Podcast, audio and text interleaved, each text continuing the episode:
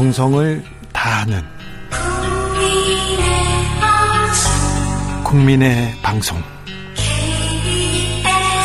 KBS 주진우 라이브. 그냥 그렇다고요.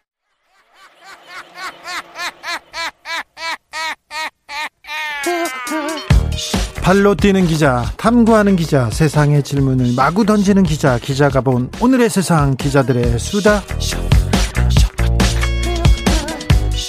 라이브 기자실을 찾은 오늘의 기자는 은지옥이요. 시사인 김은지입니다.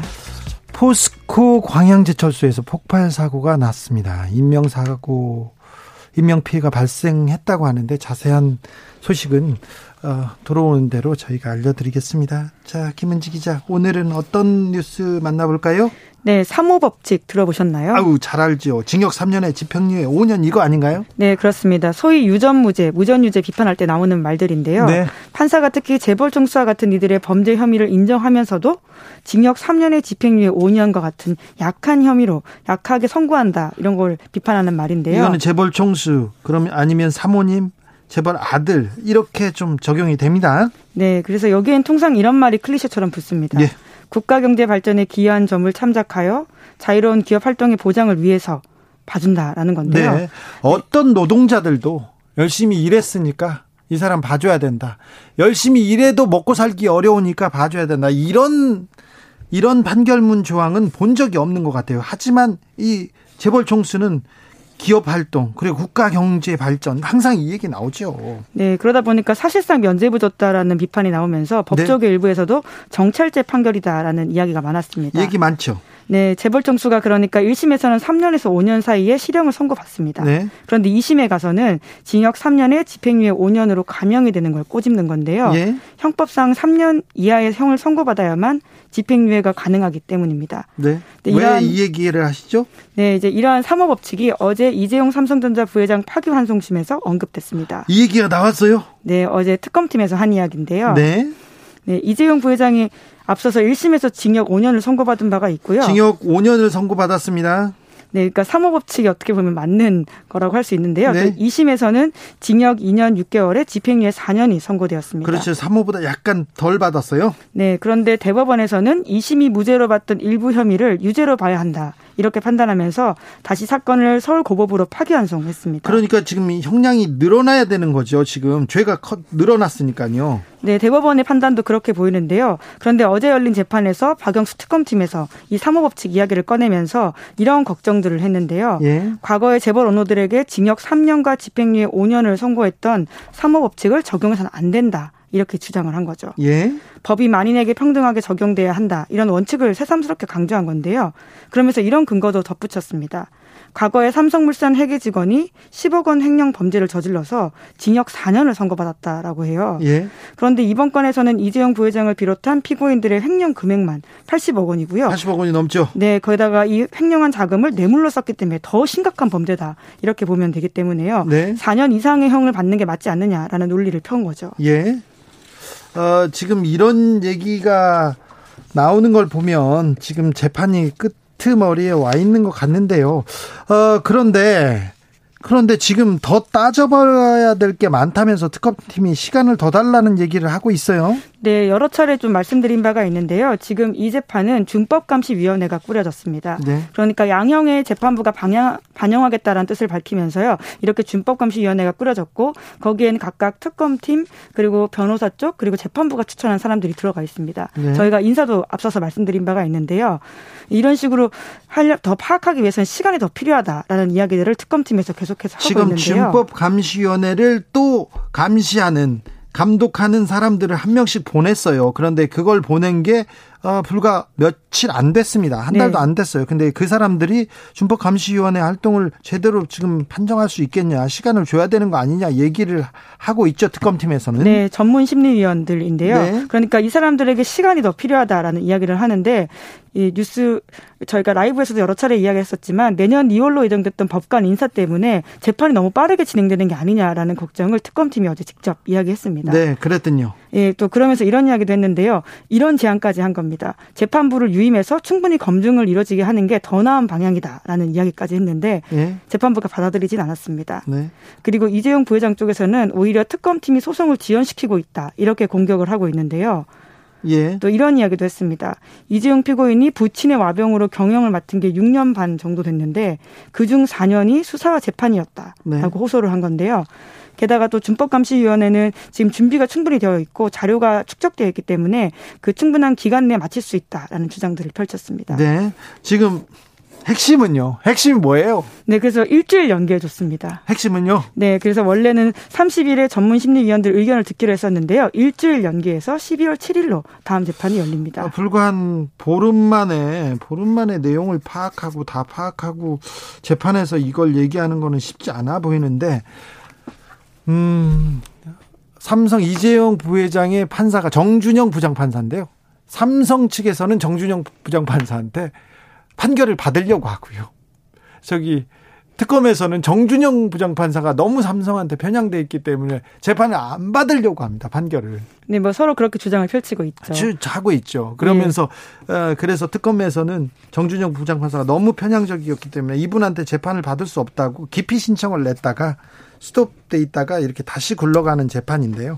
결국 정준영 부장판사가 그 내년 2월에 다른 데로 이사가 이사가 뭐 임기를 임기, 예. 이동합니다. 임지를 옮기는 거죠. 예. 이동합니다. 예, 인사 이동이 예정되어 그 전에 판결이 날 것으로 보입니다.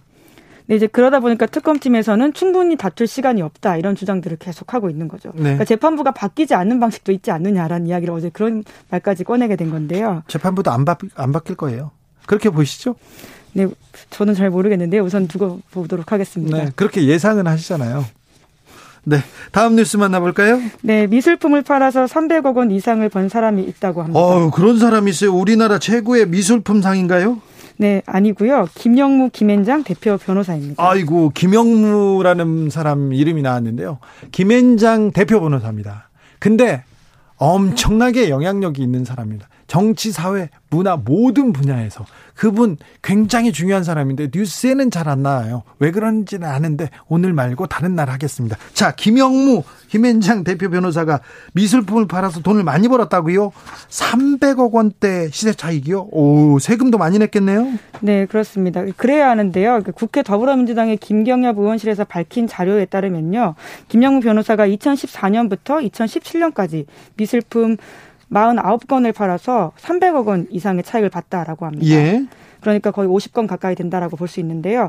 과세 금액과 2014년 종합소득세율을 감안해서 계산을 했다. 김경혁 의원실이 밝혔는데 네. 그래서 국세청에서 이를 사업소득으로 판단해서 올해 초에 약 135억 원 가량의 세금을 매겼다라고 합니다. 그랬더니요. 그런데 김 변호사가 이에 반발해서 지난 4월에 조세 심판원에 심판 청구를 해서 결과를 기다리고 있다라고 합니다. 아유 김앤장 대표니까 또 소송하고 재판하면 또 강하겠죠. 그런데 이렇게 세금을 못 내겠다 이렇게 반발한 이유가 뭔가요? 그러니까 사업 소득이 아닌 기타 소득으로 취급해 달라라는 건데요. 네. 왜냐하면 소유 세율이 다르기 때문입니다.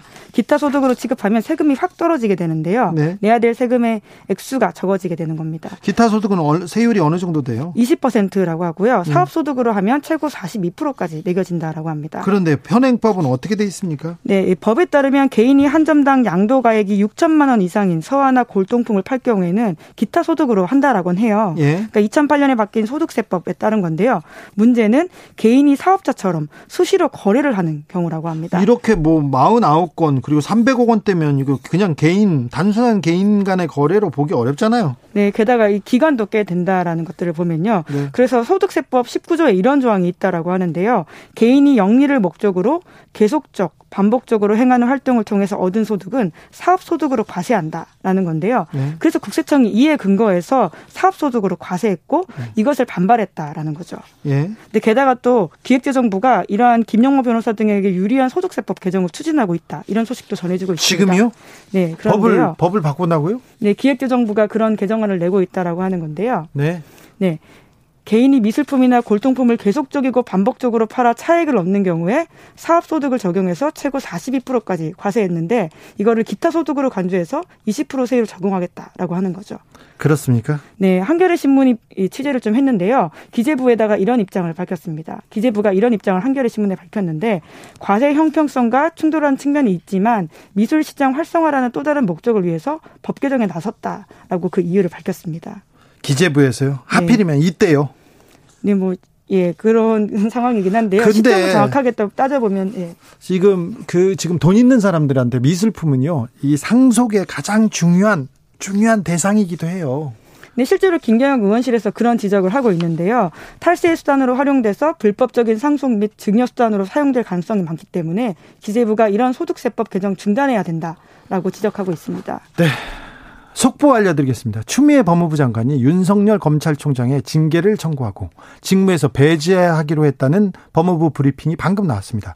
검찰총장과 언론사 사주의 부적절한 접촉은 중대 비위다 이렇게 얘기했는데 지금부터 그러니까 윤석열 검찰총장 징계하겠다. 그리고 직무에서 지금부터 손을 떼라 배제하겠다는 입장이었습니다. 자세한 내용 잠시 후에 더 보내드리겠습니다. 자, 김영무 김현장 대표 변호사. 아, 보통 언론사에서는 잘안 씁니다. 이거 잘 안 나옵니다. 네. 뭐 이름 못 들으셨죠? 이분 중요한 사람인데요. 네, 법조계 그런, 삼성이라고 일컬어지는 그렇죠. 것인데요. 그런데 왜 김영무 변호사가 지금 자기 미술품 거래 세금 깎아달라고 했는데 갑자기 재경부가 지금 이걸 이걸 추진하고 있는지 하나 이해가 조금 안 가기도 합니다. 안 가기도 하는데 어, 김현장에 재경부에 있는 사람들이 되게 많아요. 힘 있는 사람들 엄청 많, 많아요. 그 부분은 제가 나중에 전해드리겠습니다. 어, 다음 뉴스는 어떤 뉴스 만나볼까요? 네, 우산 혁명의 주역들이 감옥에 갇혔습니다. 네, 감옥에 갔어요?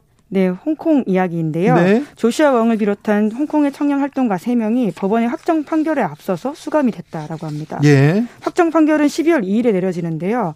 앞서서 감옥에 가게 된 건데 네. 그 이유가 뭐냐면요. 지난해 홍콩에서 송환법 반대 시위가 있었습니다. 있었죠. 그때 뭐 네, 많은 사람이 감옥에도 갔고요. 그때 시위도 했었는데요. 네, 이 세 사람들이 또 이 시위를 주도하고 선동했다. 그리고 불법 시임을 알면서도 참여했다. 이런 혐의로 기소가 된 바가 있는데요. 네. 그동안은 이 세 사람 중에 두 사람은 혐의 사실을 인정하지 않았다라고 합니다. 예. 그런데 어제 법원에서 그간의 입장을 바꿔서 혐의 내용을 시인했다라고 하고요. 그러자 법원에서는 우선은 12월 2일까지 선고 날 때까지는 구류하겠다라면서 감옥에 넣었습니다. 일단 긴급 체포 같은 그 법적 형식을 취한 것 같습니다. 네, 그런 걸로 보이는 데요. 그래서 이제 12월 어, 2일 선고는 최고 5년형까지 가능한 혐의로 지금 기소가 되어 있다라고 하는데 네. 조시아 왕이 자기가 그래서 5년형에 처해질 수도 있다 이런 이야기를 하고 있습니다. 아 본인들이 범죄 혐의를 범죄 혐의라고 안 하죠. 이 혐의라고만 할게요. 어, 집회를 주도한 혐의를 인정하지 않았는데요. 인정을 했어요. 그러면 자기네들이 감옥에 가서 이제 잡혀 감옥에 가서 실형을 받을 수 있다는 걸 조금 인식한 것으로 보입니다. 자, 조슈아 윙 조슈아 웡인가요? 네, 웡이라고 부르는데요. 조슈아 웡을 비롯한 그분들은 뭐라고 얘기하고 있습니까? 네, 그러니까 아무래도 전 세계 언론들이 굉장히 주목하는 사건입니다. 그래서 법정에 출석하기에 앞서서 언론들 앞에서 이런 이야기를 했는데요. 한국의 1970년대, 80년대가 좀 생각나게 하는 말들입니다. 네. 말을 좀 그대로 읽어보자면요. 우리가 태어난 것의 자유를 지키기 위해서 젊은이들이 시위에 나가고 또 감옥에 간다. 우리는 우리가 살아가는 이들에 대한 연민을 통해 세상에서 자유의 가치를 설명하려 한다. 그걸 위해 우리는 우리 자신의 자유를 희생할 준비가 돼 있다. 이렇게 이야기했는데요. 이 모든 활동가들은 다 20대 초반입니다. 20대 23살, 24살, 26살. 그렇죠. 아직 아직 젊은 친구들인데요. 아, 이 친구들이 한국의 민주화 운동을 보고 많이 배웠어요. 그리고 한국의 촛불 혁명을 보고 아, 우리도 아, 민주혁명을 이룰 수 있겠구나 이런 자신감을 얻었다고 얘기합니다. 저도 이 친구들하고 얘기해 본 적이 있는데 그런 얘기를 했는데 그래서 좀 많이 미안하더라고요. 우리한테 배우고 우리한테 배우고 그걸 통해서 우리가 자유를 외치고 민주를 외쳤는데 결국 너무 어려운 길로 가고 있어서요. 그리고 우리가 도와주지도 못해서요. 안타깝습니다. 네, 온라인에서도 지지 메시지를 보내거나 연대 이야기를 할 수가 있기 때문에 뭐 작더라도 그런 것부터 좀 시작할 수 있지 않나 싶기도 하고요. 네. 아, 힘 닿는 대로 돕고 싶기도 한데 또 중국이 또 중국이 또 그 홍콩을 보는 시각이 있고 또 국익 차원에서 어떻게 나서야 되는지 우리 정부도 정부나 그뭐 정치인이 나설 수는 없는 상황이 되는 것처럼 보여서요. 상당히 안타깝습니다. 홍콩의 민주화 운동 그리고 아시아의 민주주의를 향한 갈망 우리가 우리 한국을 보고 이렇게 따라온 어, 길이기도 한데 좀 안타까운 측면이 있다는 거 음, 다시 한번 생각하게 됩니다. 기자들의 수다 시사인 김은지 기자와 함께했습니다. 감사합니다. 네, 감사합니다. 라디오 정보센터 다녀올게요. 조진주 씨. 정치 피로, 사건 사고로 인한 피로, 고달픈 일상에서 오는 피로. 오늘 시사하셨습니까? 경험해 보세요. 들은 날과 안 들은 날의 차이. 여러분의 피로를 날려줄 저녁 한 끼 시사. 추진우 라이브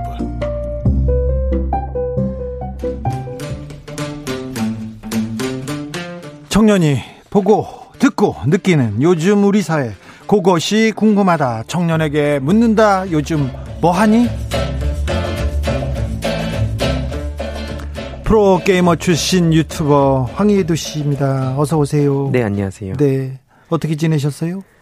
단체를 이제 좀 본격적으로 시작해 보려 했는데 또 네. 코로나가 이렇게 또 심각해져서 네. 네, 그래서 좀 자중하고 있습니다. 요즘 커뮤니티에서는 어떤 주제가 가장 뜨겁습니까? 최근에 그 정치권 이슈인데요. 그 네. 금태섭 전 의원의 두 아들 재산 논란이 아 이게요? 어마어마합니다. 어마어마합니까? 예. 옛날에 조국 전 장관 때도 좀 어마어마했잖아요. 예. 그만큼 어마어마합니까? 그 얘기가 아무래도 이어져 있다 보니까. 아, 네. 근데 이게 좀 반응이 이번엔 또 같지가 않고 좀 나뉘더라고요. 그래요? 어떻습니까? 예.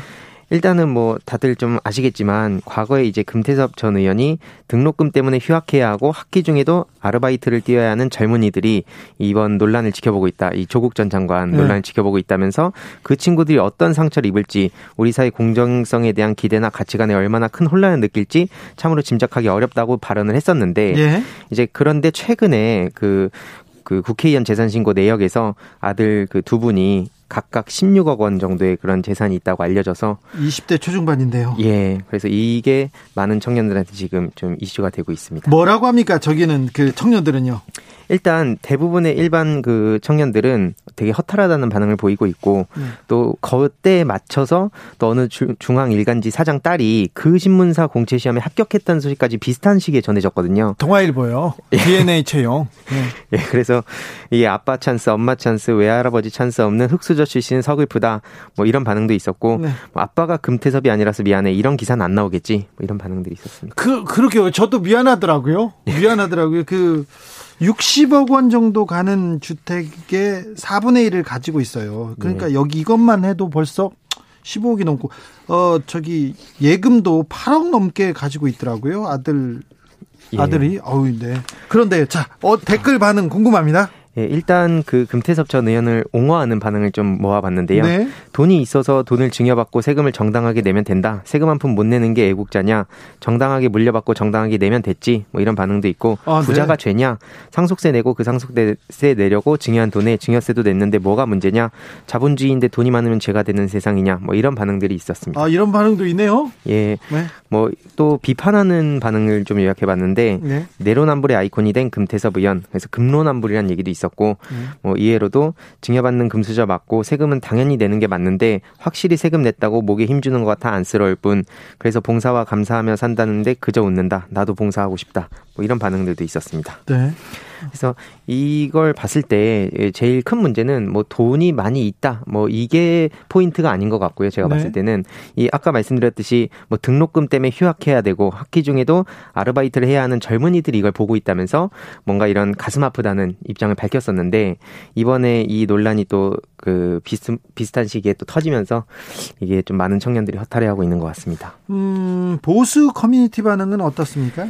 어, 세금에 걸리는 게 없으면 투명한 거 아니냐? 그저 내 편 아니면 들쑤시기는 뭐 증여세 내고 받는 것도 뭐라 할 것 같으면 그냥 북한 가서 살아라. 야 부자야 부자에서 그 돈이 많고 세금 냈는데 뭐 예. 뭐가 걱정이야 뭐 그런 그런 얘기도 있네요. 예, 근데 이게 앞서 말씀드렸듯이 뭐 돈이 많다고 비판하는 사람들도 있겠지만 대부분 이제 그 과거에 조국 전 법무부 장관 청문회 때 주장했던 그 발언에 대한 그런 비판의 목소리라고 보시면 좋을 것 같습니다. 그러니까 더 부자가 어 수십억 가지고 있는 사람이 예. 지금 그 몇 천만 원 가지고 막 이렇게 지적했던 부분 그런 걸 좀 그래서 조금 이게 형평성 차원에서 얘기하거나 조금 그 문제가 있는 거 아니냐 이렇게 얘기하는 분들이 좀 있네요. 예, 맞습니다. 네.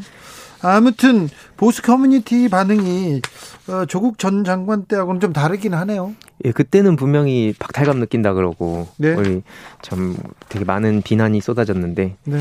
지금은 뭐 당당하게 돈 많은 게 뭐가 문제냐 이런 반응을 보이고 있습니다. 그렇습니다. 네. 네.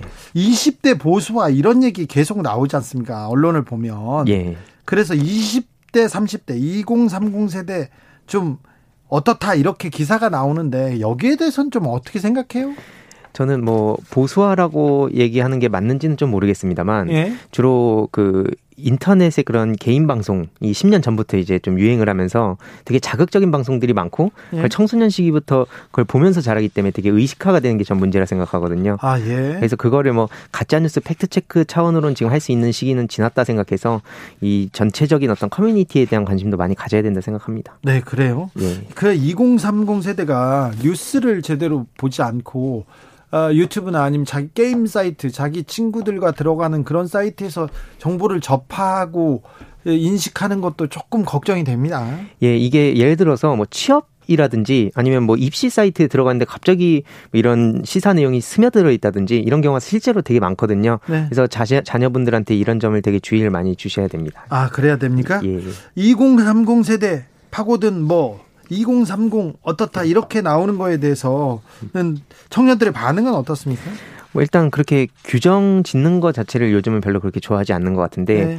뭐 가장 민감한 키워드는 공정인 것 같습니다. 예. 근데 그 공정이 때로는 선택적 공정이 되지 않도록 예, 기사라든지 이런 걸 좀 리터러시도 되게 많이 필요하다는 생각이 듭니다. KBS에서 단독으로 신이 마약을 원한다 이렇게 얘기하면서 2030 파고든 마약 이런 보도를 낸 적 있어요. 근데 예. 이 뉴스가 그렇게 좀 뜨거웠다면서요? 예, 이게 아무래도 그 마약이 지금 좀 주요 먹잇감이 되고 있다는 내용인데 일단 들어가기 앞서서 좀 종교 단체 그 모임으로 유통을 하고 있다. 그러니까 이걸 유인을 하고 있다고 이렇게 알려졌거든요. 예. 그래서 뭐 마약이 주는 환각이나 환청이 무속인의 빙의와 비슷해서 뭐 그게 좀 그런 이유가 있고 또 결속력을 강화시키는 같이 이렇게 마약을 하면서 이런 걸로 정당화를 하고 있다는 그런 내용인데요. 지금 중요한 거는 이게 최근에 다양한 방법으로 생활 속에 마약이 깊숙이 파고들고 있다는 게 그래서 비대, 비대면 거래로 이런 게 이뤄지고 있다는 게 심각한 문제인 것 같습니다. 네. 그래서 뭐 최근에 그 취재에 따르면 부산에서 마약 사범으로 단속된 20대가 해마다 증가해서 지난해 80여 건에서 올해는 두 배인 159건까지 증가했다고 알려졌고요. 문제는 마약 판매글 등을 관찰하고 있지만 전담 인력이 전국에서 한 명뿐이라고 합니다. 그래서 그것도 심지어 적발된 사이트들을 차단한 권리가 없어서 방통 상위에 차단을 요청하는 수준에 그치고 있다고 합니다. 아이고. 청년들의 반응 어떻습니까? 어, 뭐, 마약하면 범죄자 되는 건데 안 무섭냐. 뭐, 나 빼고 다 마약하는 것 같다. 뭐, 마약도 이제 점점 먼 나라 얘기가, 얘기가 아니구나. 이런 반응들이 있습니다. 청년들이 마약을 조금 아무렇지도 않게 이렇게 접할까봐 그게 걱정이에요. 요즘, 어, 넷플릭스 많이 보잖아요. 넷플릭스에서 마약하는 그 드라마, 영화 이런 거 너무 그냥 나오고요. 그리고 어. 뭐 정치인들이나 뭐 어떤 사람들 마약했다, 누구 딸 마약했다 이런 얘기 나오니까 이것 때문에 그 마약에 대한 굉장히 좀 거부감이 줄어들까봐 저는 걱정인데요. 음. 아, 일반 대중 여론, 인터넷 기사 댓글 반응은 어떻습니까? 예, 최근에 그 홍정욱 전 의원의 딸 얘기가 안 그래도 나오는 많이 나오고 있는 상황이고요. 또 마약보다 무서운 게 표창장이다. 뭐 이런 댓글도 있었고 뭐 마약 사범 강력 대처 방안을 마련해야 된다. 마약에 너무 관대한 법률도 문제고 이게 또 대한민국 판사들 탓이다. 뭐 이런 반응도 있었고요. 네. 전반적으로 대중 여론은 많이 싸늘했던 것으로 보입니다. 예.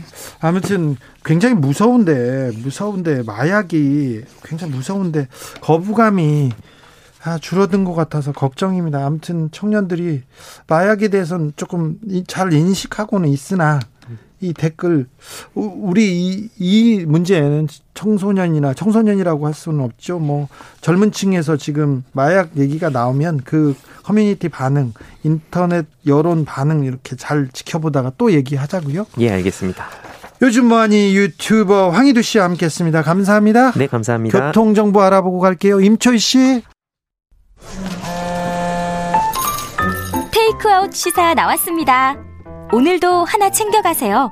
주진우 라이브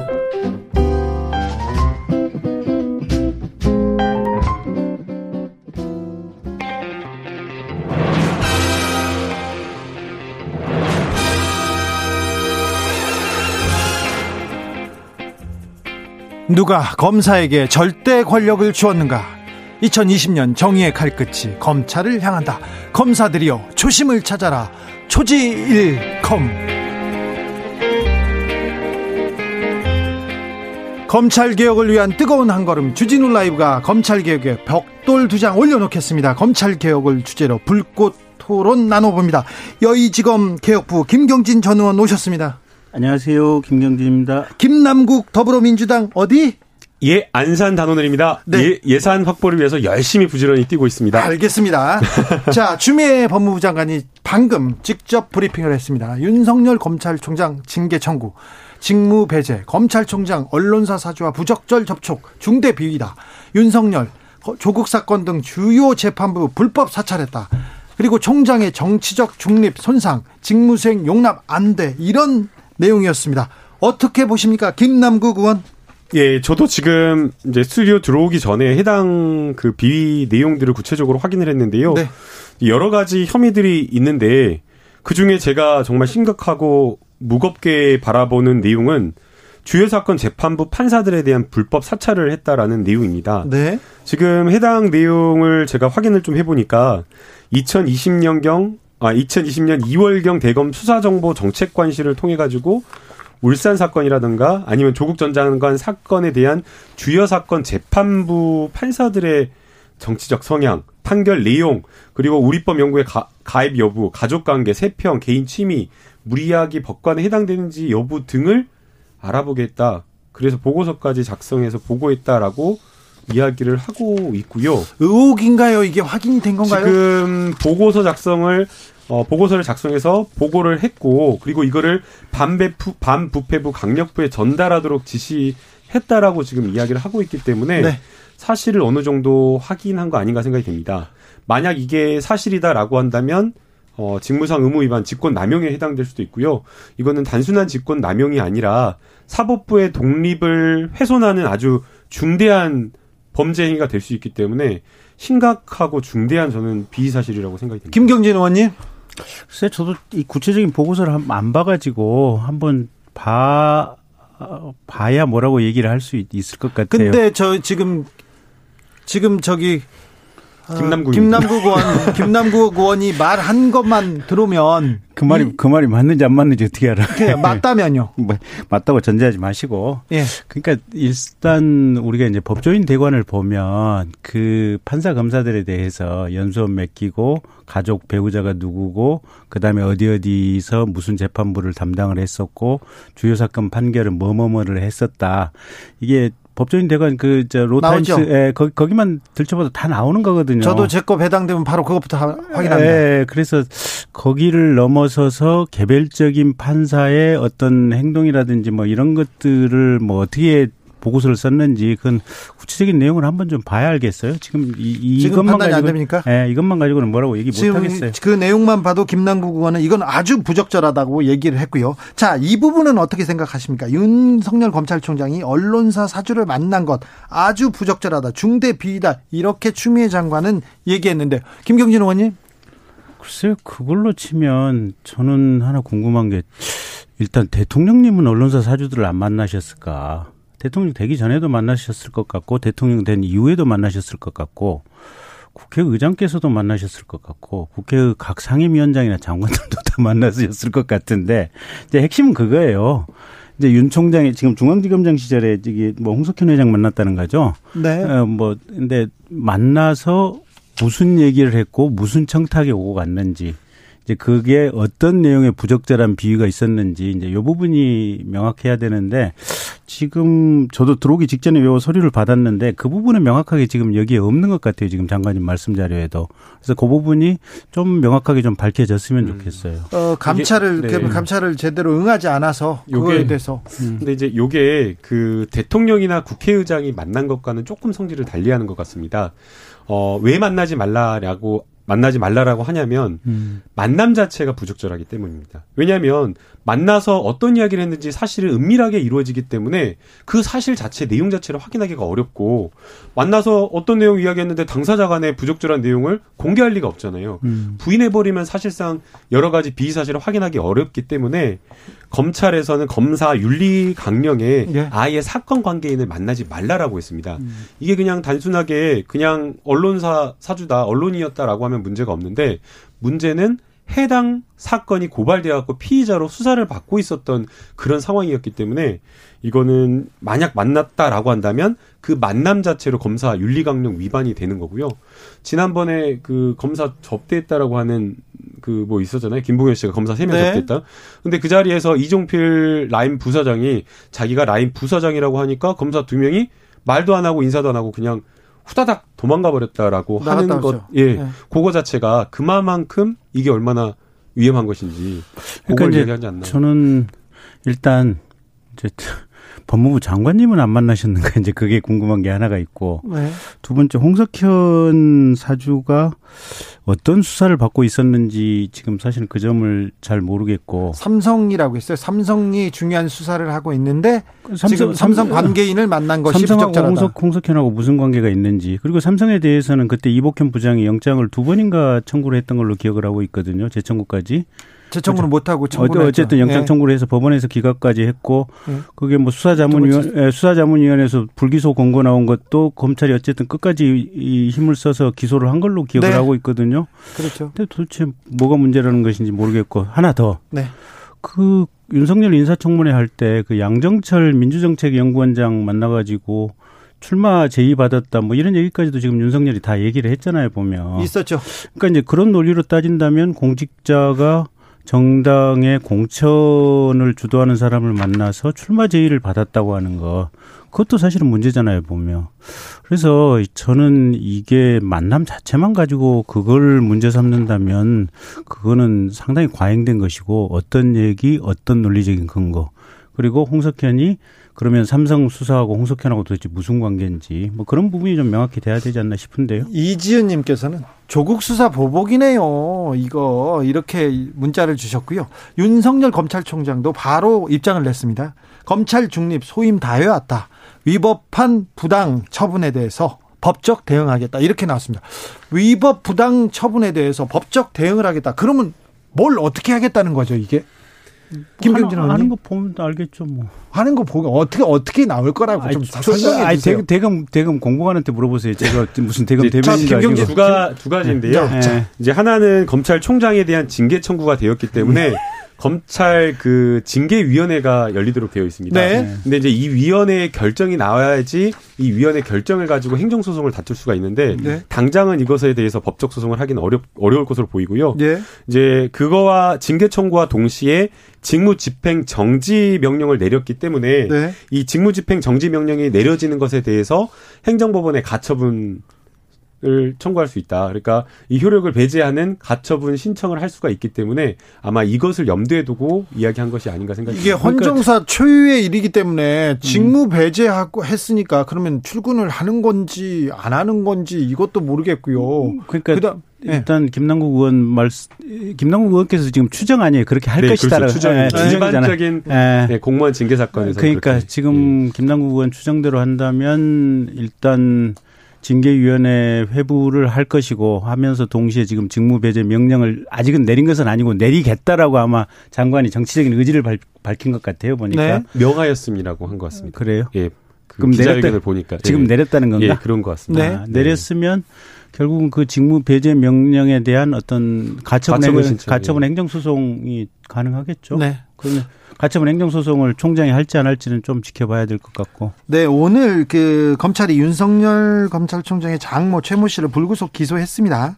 불법 요양병원 의혹과 관련된 건데요. 이 정도 나오고 밤 저기 저녁 때 추미애 장관이 직접 기자회견을 해서 어, 직무 정 직무 배제 징계 청구한다고 얘기했어요. 추미애 장관의 이 행, 행, 행동. 자, 앞으로 윤석열 검찰총장의 거치는 어떻게 보십니까? 어떻게 예상하십니까? 글쎄요. 지금 김남국 의원 예상대로 한다면 네. 끝까지 아마 소송 그러니까 가처분 소송을 한다고 하는 것은 끝까지 본안 소송도 가고 끝까지 법적으로 다투겠다. 그렇게 보는데 그, 그, 그렇게 예상이 되, 는거 아닌가요? 김경진 의원도 그렇게 생각하십니까? 모르겠어요. 두고 봐야 되겠어요. 두고 봐야 되겠는데 저도 그럴 가능성이 높은 것 같아요. 그러면 소송전으로 간다고요? 그렇죠. 네.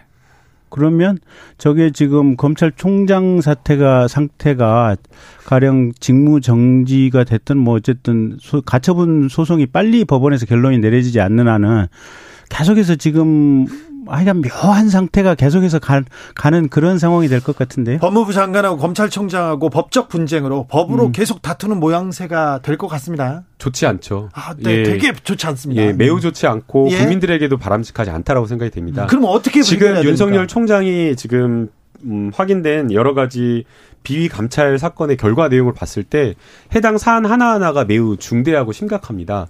특히나 지금 새롭게 나온 이 판사들에 대한 불법 사찰 내용만 보더라도 굉장히 좀 심각하다라고 생각이 됩니다. 어, 이게 지금 물론 이제 징계위원회 회부가 되어서 여러 가지 것들을 따져봐서 징계 수위가 결정될 수는 있겠지만 이러한 것 내용이 이러한 것을 내용으로 해서 감찰을 받는다라는 것만으로 그리고 검찰총장이 직무집행 정지 명령을 받, 는다는 것만으로도 검찰 조직을 추스르는 것 자체가 쉽지 않기 때문에 그렇죠.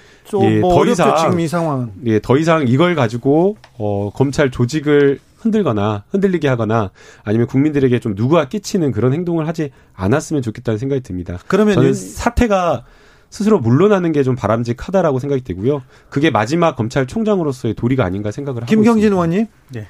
한 2분은 제 맘, 제 맘대로 네. 말할 시간을 좀 2분 주세요. 드릴게요. 네. 일단 이게 모든 게 이 정권, 그러니까 대통령을 포함해서 민주당 정권 자체에서 지금 검찰총장이 너 왜 조국이 사건 수사했어라고부터 시작을 해갖고 찍혀가지고 지금 이 사달이 난 거고 두 번째는 추미애 장관이 사실은 법 법도 근거도 없이 지금 막대 먹은 수사지휘를 벌써 여러 건째 해오고 있는데 법도 근거도 없는 막대 먹은 수사지휘를 여러 건째 해오고 있고 오늘 아마 지금 직무집행 배제라든지 징계를 하겠다고 하는 것도 개별적인 내용을 하나씩 하나씩 조금 이제 저녁 뭐 들어가면서 뭐 이렇게 좀 시간을 가지고 뜯어봐야 되겠지만 지금까지 내가 본 제가 본 내용으로 보면 아무것도 아닌 것을 가지고 침소 봉대해서 어거지로 하는 것 같다라는 느낌이 들어요 보면. 아까 말씀드렸 말했다시피 홍석현 만났다고 하는 것이 도대체 무슨 문제인지. 그 다음에 법조인 대관 훑어보면 이런저런 내용이 이제 뭐 대부분 들어가 있는데 그 외에 플러스 알파로 그러면 거기 정보팀에서 뭘 얼마나 수집을 했는지 그건 좀 봐야 알겠고 뭐 한명숙 사건 같은 경우는 사실은 기존의 대부분의 유죄 판결 다 확정된 걸 그걸 가지고 뭘 감찰을 하겠다고 하고 그걸 가지고 뭘 하겠다고 하는 건지. 한동훈 사건은 지금까지 아무것도 뭐 나온 게 없고 전문 수사심의위원회 회부에서 의견을 들어보라고 하는 것이 그게 감찰 대상이고 징계 대상이 되는 것인지.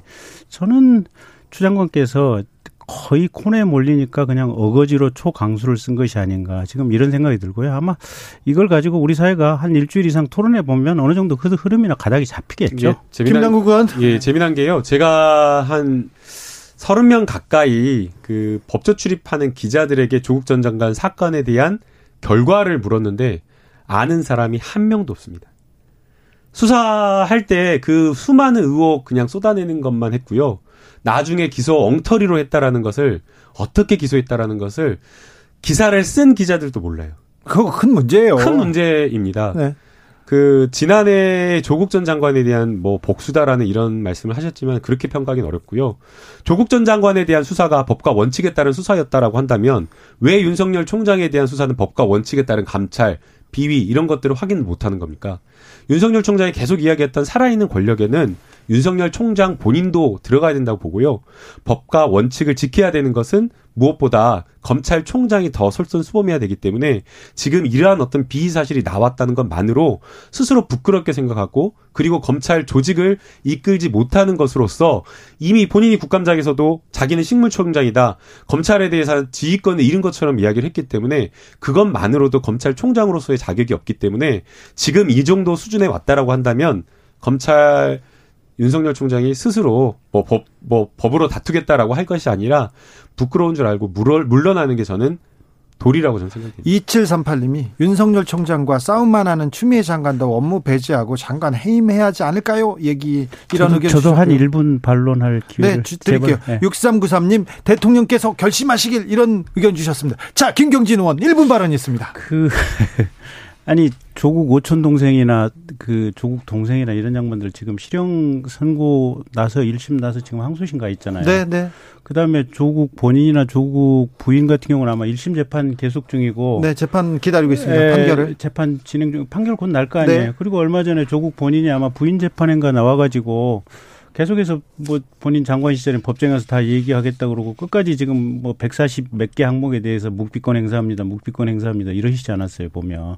그러니까 일부 유죄 판결 난 사건도 있고 일부 재판 진행 중인 사건도 있고 그렇잖아요. 지금 그게 뭔지 아세요? 아니 그러니까 잠깐만. 예. 예.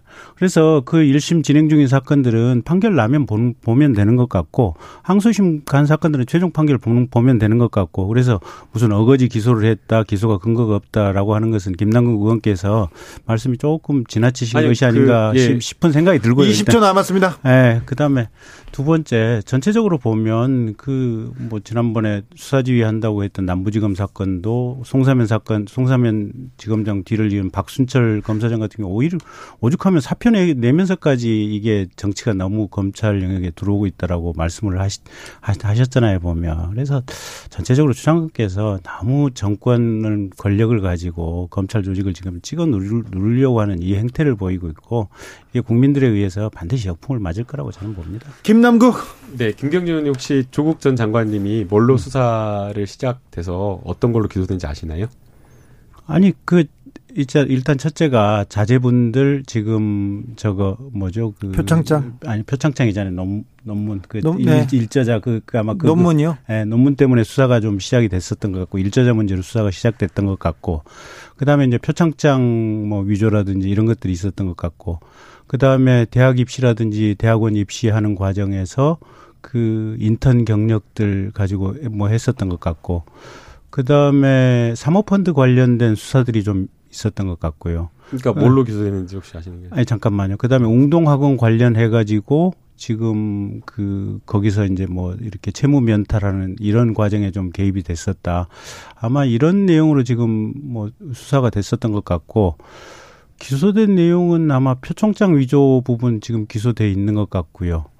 그 다음에 나머지 내용 펀드는요? 펀드 나 잘 모르겠다. 봐요. 다 아니 근데 근데 다 이렇게 된다니까요. 수사 혐의는 다 이렇게 이야기를 아니 했는데. 잠깐만. 근데 펀드도 사모님하고 지금 오촌 동생인가가 기소가 됐었잖아요. 네, 펀드는요. 그래서 아마 오촌 동생은 유죄나고 지금 사모님은 그게 그 공소 사실이 중요한 거죠. 그게 무죄 나고 그 지금 그랬던 거 아니에요, 그러니까. 보면. 아직 아직 판결이 안 났습니다. 그러니까, 그러니까 공소 사실이 중요한 건데 그러니까 제가 기억하냐 못 했느냐가 핵심이 아니고 아니, 다 이런 식이에요. 이걸 수사 이걸, 그러니까 이걸 정리를 해 가지고 이 자리에서 지금 정리를 해 가지고 얘기를 하면 다 그냥 쭉 얘기할 수 있어요. 핵심은 지금 조국 일가에 대한 수사가 근거 없이 이루어졌던 것도 아니고 조국 일가에 대한 재판이 지금 꾸준히 진행되고 있고 유죄 판결 난 것은 났고 일부 무죄 난 건 나고 또 항소심 가 있고 1심 기다리고 있는 건 기다리고 그러니까 있는 이렇게 그냥 네. 두루뭉실하게 이렇게 진행 중이다라고 평론가들 또 방송에 나와서 하시는 분도 제대로 모르고 음. 심지어는 지난해 기사를 썼던 법조 출입 기자조차도 어떻게 기소를 했는지 모르고 있어요. 그냥 수사할 때 모든 총력을 동원해서 나쁜 사람 만들어 놓고 그야말로 먼지털이식 수사를 했고 어거지 기소를 한 거예요. 그러면 좋아요. 다 인정하겠다라는 거예요. 그럼 재판 결과 기다리자고 했잖아요. 음. 그럼 왜 윤석열 총장에 대해서는 똑같은 잣대가 안 되냐라는 거예요. 우리 윤석열 총장은 다 착한 사람이어가지고 감찰하면은 이거 다 억울한 거고 말도 안 되는 거고 우리 조국 장관은 정말 자, 나쁜 사람이었고 다 혐의가 있으니까 김남국원, 재판 가서 봐야 돼요. 김남국원 김정우님이 조국 장관 얘기 이제 진짜 지겨워요 얘기 나왔고요. 네. 266 이육일님께서는 제가 볼 때 추윤 두 분 다 똑같다고 보고요. 영양가 없는 일에 너무 시간 낭비 말고 본연의 직무에 충실했으면 합니다. 얘기했는데 이제 본연의 직무에 충실할 수 없어요. 한 분은 직무 배제됐습니다. 자, 이 문제가 그러면 어, 자 조국 조국 전 장관에서 시작된 문, 사건인가요? 이게? 꼭 그, 렇게 보기도 어렵잖아요. 거의 이제 그, 그 즈음 전후부터 시작을 해가지고. 네. 아마 그 송철호 울산시장 관련해가지고 청와대 민정수석실에서 그 사건 보냈다라고 하는 거. 네. 그게 결과적으로 보면 현 지금 문재인 대통령도 연결 가능성도 뭐, 뭐 있다. 고 아마 검찰에서 보는 것 같아요 보면 예. 지금 현직 대통령이니까 수사를 못 하고 있는 이런 상황들인데 그러면서부터 아마 대단히 좀 불편한 관계인데 그게 아마 조국 장관 수사 전후 비슷한 시점에 맞물린 거 아닌가 싶어요. 자, 보면. 6617님께서 검찰 개혁이 네. 과연 무엇인가요? 추 장관이 윤 총장을 경질하는 게 개혁인가요? 이렇게 물어보는데 물어보는데 이 어떻게 생각하세요, 김남국 의원님? 네, 이게 항상 검찰이 해왔던 일입니다. 네. 검찰 개혁을 하고 정치 검찰을 축출하고 정치 검찰에 대해서 무엇인가 개혁하려고 하면 항상 검찰, 이 일부의 소수의 검찰은 마치 자기들이 핍박받는 것처럼 국민들의 눈을 돌리게 하고 사안의 본질을 복잡하고 흐리게 만들어 버립니다.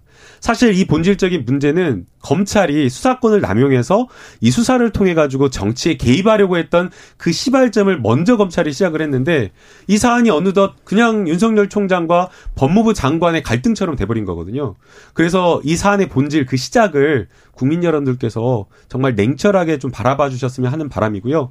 제가 이 사안을 좀 비유하면요. 어, 여자친구랑 제가 가다가 어떤 깡패가 시비 걸어가지고 여자친구를 보호하려고 제가 그 불량배하고 시비 붙어가지고 싸우고 있는데 느닷없이 시민이나 경찰이 와가지고 왜 같이 불량배하고 싸우느냐 쌍방폭행이야 쌍방폭행이다라고 이렇게 하는 것처럼 똑같은 상황입니다. 그래서 왜 이 문제가 갈등이 시작됐는지 그 부분을 꼭 국민들께서 지치지 않고 바라보셨으면 좋겠습니다. 김경진 의원님, 네. 지금 이 사건의 본질이 뭐라고 보십니까? 정권에 찍힌 거지 뭐. 정권에 찍혀서? 네, 문재인 정권에 대해서 수사를 하니까 결국은 아까 말한 그거 저거 저게 핵심이에요. 아마 울산 사건하고 지금 조국 사건, 그다음에 유재수 뭐 이런 사건들 네.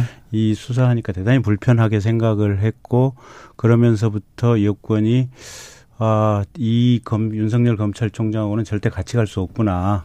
그러니까 사실은 윤석열 검찰총장 임명을 할 때도 그때도 아마 민주당 내부에서도 반대가 많았어요. 반대가 많았어요. 저 네. 사람 성격이 워낙 단순하고 강한 사람이기 때문에 네. 아마 앞뒤 안 가리고 좌우 안 가리고 니편 대편 안 가리고 칼을 찌를 것이다. 그런 우려들이 있어서 반대들이 좀 많았는데 대통령께서 제가 볼 때는 조금 아마 판단이 좀 독특하신 면이 있어서 그런 반대를 물리치고 임명을 했는데 네. 그게 눈앞에 현실화가 되는 순간 아마 범여권 전체가 그냥 벌떼처럼 달라들어서 총장 저거 쫓, 아내야겠다 뭐 아니요. 생각을 한것 같아요. 범여권 전체가 음.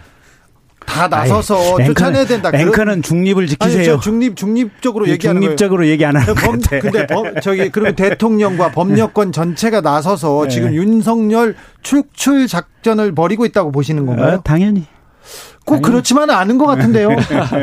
이제 내부 분위기를 제가 전하면요. 네. 사실은 크게 관심이 없어요. 네. 이 문제에 대해서 네, 이 그러니까 문제 나오면 피곤하다는 분도 많아요. 네, 법사위 의원들도 사실은 법사위에 올라와 있는 현안들이 되게 많거든요. 네. 뭐 공수처법 개정안, 그 다음에 중대기업처벌법 그 다음에 공정경제산법 뭐 이런 현안들이 많다 보니까 사실은 윤석열 총장의 거취라든가 이런 어떤 갈등 문제에 대해서 저희가 막 논의하거나 그런 것들도 없고요. 법사위원들도 다른 일 때문에 바쁩니다. 이거 예, 이 얘기 예. 그만했으면 좋겠다는 네, 얘기 하잖아요. 실제 이제 제가 스튜디오 들어오기 전에 많은 기자님들이 뭐 추미애 장관님과 뭐 사전 교감이라든가 상의가 있었느냐 의견을 물어보는 거 알았느냐라고 하는데 전혀 저도 몰랐습니다. 네. 기자님이 오히려 거꾸로 말씀을 해주셔가지고 그제서야 해당 내용을 파악하고 알게 되었고요. 어, 이 문제는 윤석열 총장을 뭐 여권에서 찍어내려고 한다라는 그 문제가 아니라 그야말로 윤석열 총장이 말한 대로 법과 원칙에 따라서 윤석열 총장도 본인도 잘못한 것이 있으면 그 대상이 되어서 이 정해진 규정에 따라서 정해진 절차에 따라서 어, 직무 배제도 될 수 있고 징계도 받을 수 있다라는 것을 보여주는 그냥 대표적인 사건으로 저희가 이해하면 좋을 것 같습니다. 사일 이사님께서 어, 추미애 장관의 너무도 지나친 월권 행위는 국민의 심판과 저항에 직면할 것입니다. 검찰을 부당하게 핍박하는 행위는 곧 국민을 핍박하는 것으로 너무 한심, 한심합니다. 이런 문자 주셨고요. 김명신님께서는 추 장관이 왜요? 검찰 개혁이 반드시 필요합니다. 이렇게 반발이 심한 검찰도 이 정도 아니면 어떻게 개혁합니까? 이런 의견 주셨습니다. 그런데 추, 윤, 이렇게 큰 사고 뒤에 공수처 지금 아, 일촉즉발의 상황 아닙니까? 국회에서 다시 내일 공수처장 후보 추천위원회 열리죠. 그리고 민주당에서는 법 개정도 하겠다고 하고 있지 않습니까? 공수처는 갈 것 같습니까? 제대로? 네, 일소위 내일 이제 열리게 되는데요. 내일 그 회부된 어, 법안 중에 포함이 다 돼 있습니다. 네. 그래서 어, 해당 부분 지금 국회의장의 중재로 추천위원회를 한 번 더 열겠다고 했지만 지금 표결의 의사 정적 의결 정적수가 7분의 6 이 상태로는 사실상 그 이찬희 대한변협 회장이 이야기한 대로 어, 절대 이제 선정될 수가 추천이 될 수가 없는 그런 상황이기 때문에 법 개정이 필요하다고 보고 있고요. 해당 부분에 대해서는 소위에서 야당과 충분하게 토론하면서 공수처가 제대로 좀 출범할 수 있도록 같이 함께 지혜를 모아보겠습니다. 김경진 의원님. 그러니까 시간 문제지 출범 당연히 할 거라고 생각을 하고 있고요. 예상하고 네. 있고. 근데 이제 여당 입장에서는 가령 회의 지금 두 번 하고 파토가 났잖아요. 물론 이제 야, 세, 번, 세번 했는가? 네. 네. 세 번. 그러니까 내일 세 번이고 지금 두 번 하고 파토가 났었고 내일 세 번째 열리는 거 아니에요? 잘안 됐죠. 내일 네 번째. 네. 네. 근데 최소한 저게 공수처법 지금 7분의 6으로 된 거 작년에 민주당에서 했던 얘기들이 있잖아요. 보면. 네. 어쨌든 야당의 비토권을 보장하기 위해서 7분의 6으로 하고 야당이 비토권이 있는 상태에서 공수처장이 임명이 되면 가장 중립적이고 객관적인 인사가 임명이 될 것이다. 그러면 야당이 회의, 야당 추천 인사들이 회의를 파토 낸다고 하더라도 내가 볼 땐 최소한 한 다섯 번에서 일곱 번은 파토 내는 것을 국민들이 보고 난 다음에 법을 개정해야 이게 명분이 실리지 지금 서너 번 회의하고 그냥 곧바로 법 개정하는 것은 제가 볼 때는 서너 번 하고는 안 된다. 다섯 번 정도는 파행해야 된다는 게 김경진 전 의원의 조금 혼수였습니다. 조금 더 조금 더 네, 좀더 기다려주면 네, 좋은데요. 네. 그 전력이 있습니다. 네. 그5.18 진상조사 특위 구성을 할 때도요. 그 추천위원들 추천 몇 개월 동안 추천 안 하고 마지막에 추천을 했는데 5.18 진상조사를 방해할 만한 위원들로 추천. 그런 어려움이 있었다는 예. 음, 그 김남국 의원의 얘기로 초지일검 마무리하겠습니다. 마무리하겠습니다. 아, 오늘 어떠셨어요? 너무 초지일검 뜨겁지 않습니까? 조용히 어? 조용해졌잖아 차분해졌잖아. 어, 너무 뜨거워요. 아니 봐 뉴스가 너무 팡팡 튀어나오니까 힘들죠. 민생을 좀 챙기고 싶은데. 민생을 챙기고 싶은데 네. 사실 법사위원 저, 저, 자막대로 청와대 문 대통령 추 발표 좀 보고받아 별도 언급없어 대통령께서 저러시면 안 됩니다. 뭐라고 어? 보고를 받았으면 네. 가부간에 너 잘한다. 뭐 아니 장관한테 뭐. 권한을 줬지 않습니까? 에이, 그래도 저처럼 중차대한 사안에 대해서는 대통령이 가부간에 명확하게 가르마를 타야 되는데 네. 저런 대통령의 자세는 참 무책임한 겁니다. 자 초지일검 여기서 마무리하겠습니다. 어, 내일 오후 5시 5분에 다시 돌아오겠습니다. 무채직임한 걸로 끝나면 안 되는데 김남국 한마디 했었어야 되는데 천재일검은 중립적인 앵커 되시라니까 아, 중립적으로 지금 해야 되니까요. 지금까지 주진우였습니다.